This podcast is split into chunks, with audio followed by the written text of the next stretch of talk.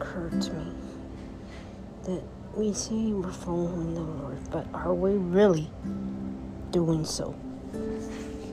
Are we really putting our hearts and souls on the line to follow His lead, to do His work? Are we really doing that? Or are we just saying that because we can say it?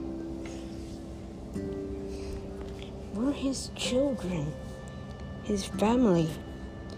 We should be following His word. We should be living our lives in a Christ-like manner. It does not matter what you have going on inside of you. Let it be done, and let Him do His work. Let Him help you.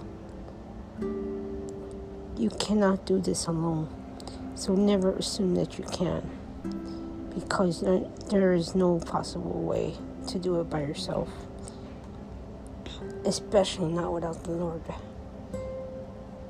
He knows what's going on with you. He created you for a reason, and He loves you just as much.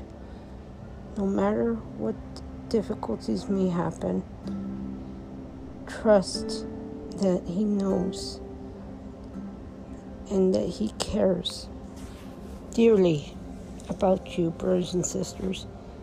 Come on, open your eyes. Look around you.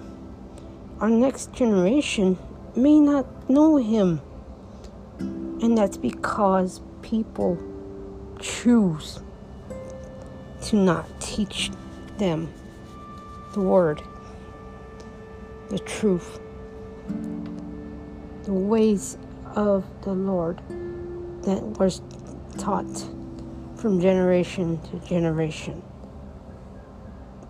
through family lineages, through generations of many Christians, Catholics, Protestants, Baptists.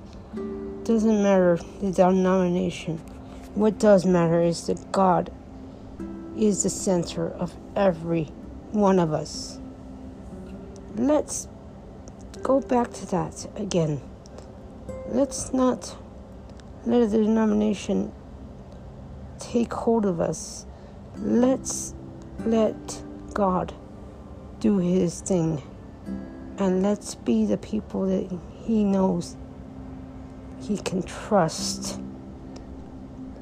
Now, don't get me wrong. I know a lot of folks are against me speaking in this tone, but I am not going to be silenced. I refuse to be silenced. So therefore, get used to me being strong, and I will not allow myself to be brought down. Not now, not ever. Don't allow anyone to say otherwise. You're beautiful, wonderful, a blessing, and that's what really matters. Father God, as we get ready to relax for the evening, we ask that You protect us, guide us, help us through the next days and the weekend as it approaches as well. Bring us peace and love. Show us Your mercy. Teach us Your ways, O Lord. Amen.